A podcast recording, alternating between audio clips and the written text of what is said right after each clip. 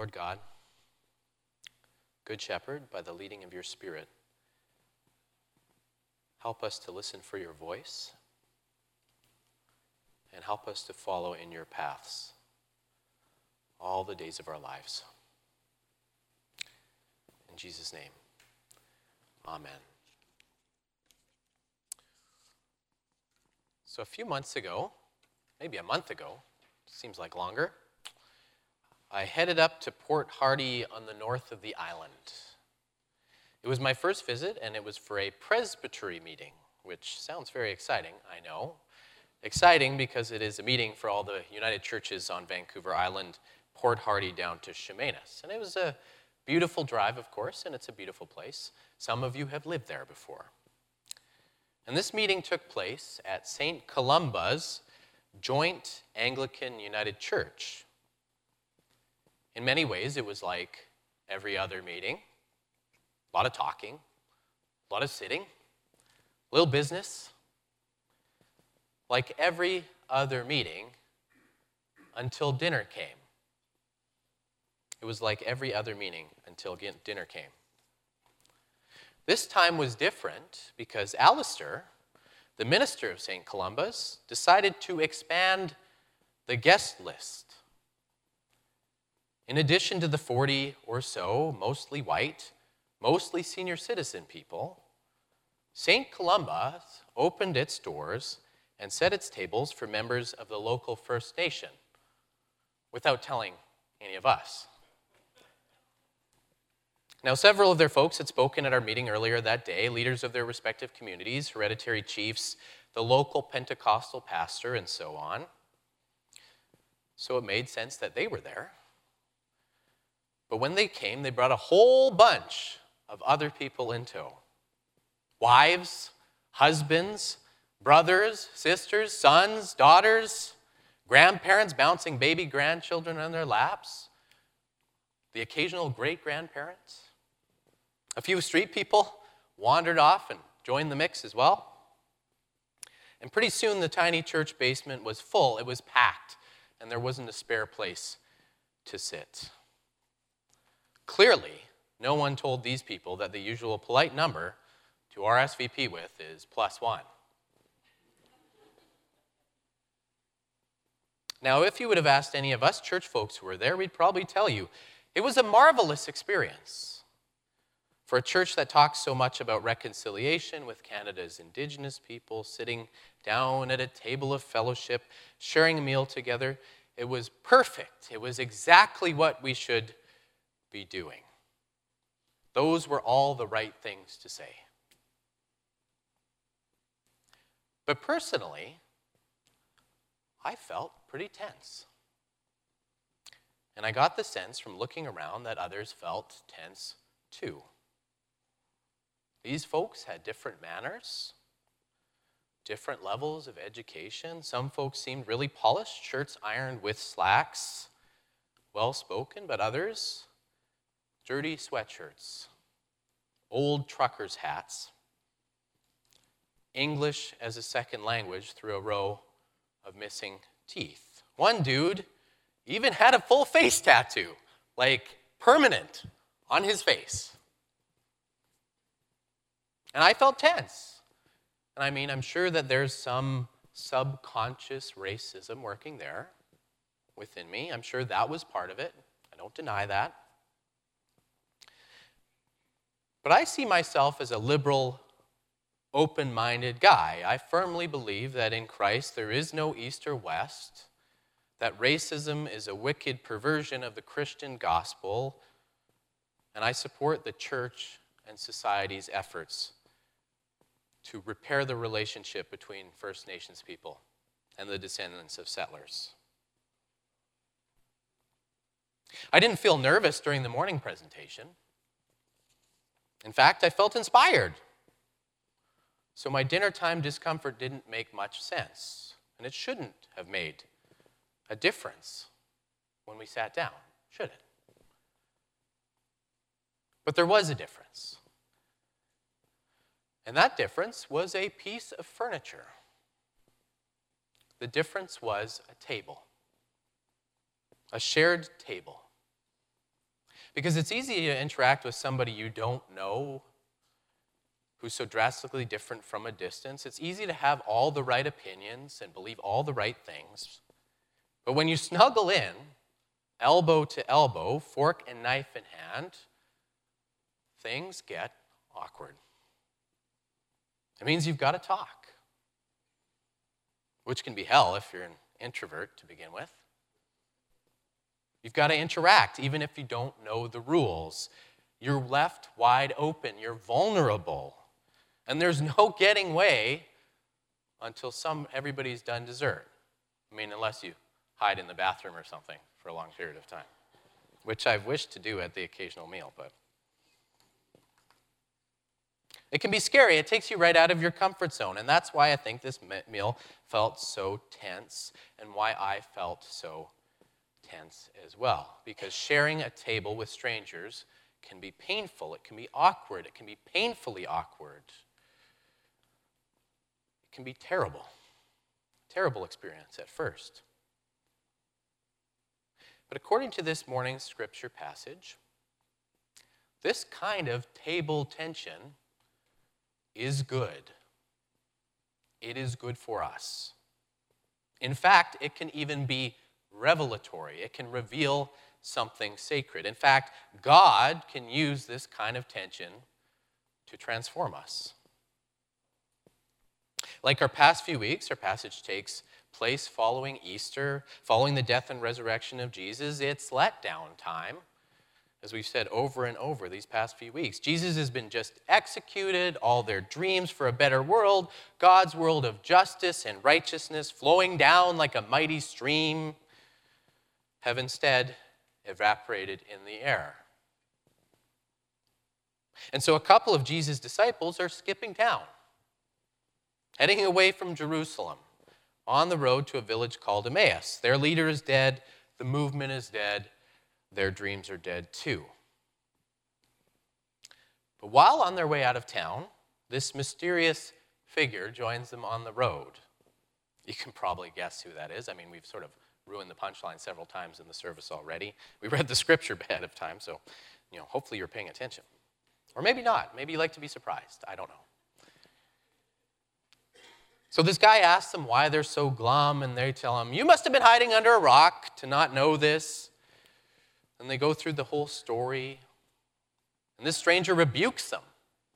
He teaches them all about Jesus from the scriptures, about how the Messiah had to suffer and die, how it's all part of the story, all part of the plan.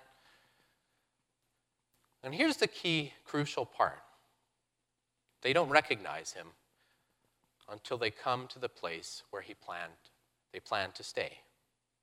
This guy makes like he's moving along. I mean, in this the scholars are sort of like, we're not really sure. It seems like Jesus is actually faking. Sorry, did I see Jesus? Oops. Uh, the stranger is actually faking to be leaving, like, uh? He's move, making like he's moving along. But then they invite this stranger in with him. They feed him a meal. Since he's the guest, they invite him to say grace, and he does. He takes the bread, he blesses it, he breaks it, and he gives it to them. Suddenly, it says, their eyes are opened and they recognize him. Jesus, of course. And soon as they recognize him, he's gone, he's vanished. This is just a moment where they see Christ in their midst. The risen Jesus walked up beside them. He chats with them, engages them in conversation, gives them a Bible study, but that's not enough. Their eyes are still closed. It wasn't until they invited this stranger in, saddled up at a table with him, and ate with him. That's when they saw him. That's when they knew they were in the presence of the risen Lord. He took bread, broke it, blessed it, gave to them, and their eyes were opened. And it's that moment that something clicks, everything falls into place. Their lives hit a 180 degree turn, maybe this. Wait, there we go. And they head back to Jerusalem, where they came from. They tell everybody the good news. They tell everybody the revelation sets their lives off in a whole new direction. And it's not an accident because in Luke's gospel, the table is where, Jesus, where God's kingdom is made manifest. Where Jesus himself sits down with the sick, the disabled, the poor, the outcast, soldiers, tax collectors, sinners, revolutionaries, male, female, Jews, Gentiles, slaves, and free. Humanity fractured by divisions of language, culture, race, gender, national citizenship, rich, poor, liberals, conservatives, they're all there. And this table is where heaven breaks through. The future of the world where everything is set right, creation healed, all things are made new, happens at the table. They see it, they glimpse it the messianic banquet, where all the people of the world put aside their warring and come together in peace. That's what the disciples see when they entertain this stranger. Jesus is revealed to them because Jesus brings all people together at the tense table where you can't run away until dessert is over to share in a common life together. I mean, in fact, it's why at church we've got this. Why we gather around this table every Sunday. Why there's an invitation to the table. Why we gather monthly to have bread broken. Because the church is supposed to be a microcosm, a foretaste, a sneak peek, a glimpse of that heavenly banquet here on earth, where people who would normally be strangers come together around a common table presided over by the risen Christ. I mean, most of you probably would have never talked to each other if you weren't here. You know? You never would have spent any time together, let alone sat at a table together. If you had your way, if I had my way, I wouldn't I wouldn't even speak to any of you if I had my way. Unless, but you pay me to. No. Um,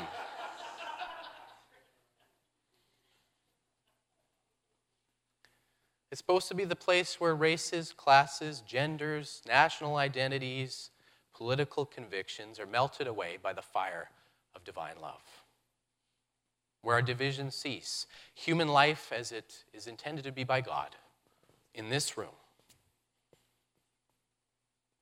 And we gather together at this table to see it extended to every other table in the world, from our own dining room tables to the soup kitchen, to the tables of public and international policy. The table is where Christ brings us together, opens our eyes, and ushers in this new creation. It bubbles up. And so now I've come to realize the same thing about that table in Port Hardy, that tense table. Our eyes were being opened right then and there, right in that old church basement, with its peeling paint and its half century old tables and chairs. We were catching a glimpse of God's kingdom, Christ in our midst, boundaries being broken down between human beings, strangers, indigenous and settler, rich and poor, the sick and the well, people who are completely different from one another. God was doing this in our midst. Our table became a leaf in the heavenly banquet table. And you can't make, it's like you can't make diamonds without pressure. That tension that we experience at the table with strangers is that pressure that opens our eyes and our hearts and brings us together in peace.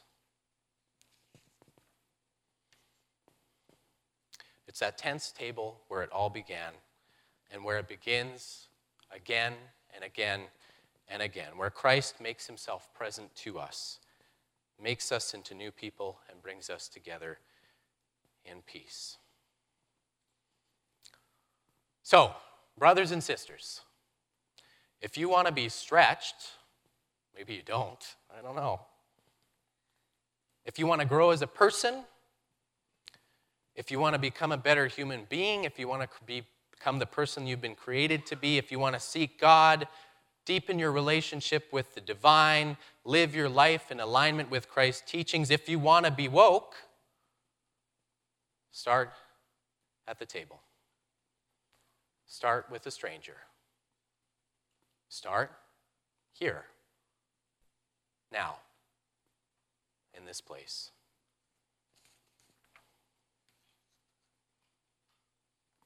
Because the table, the tense table, is where Christ begins his work on us and makes all things new. So start at the table. Start at the table, taste and see that the Lord is good. And for this, thanks be to God. Amen.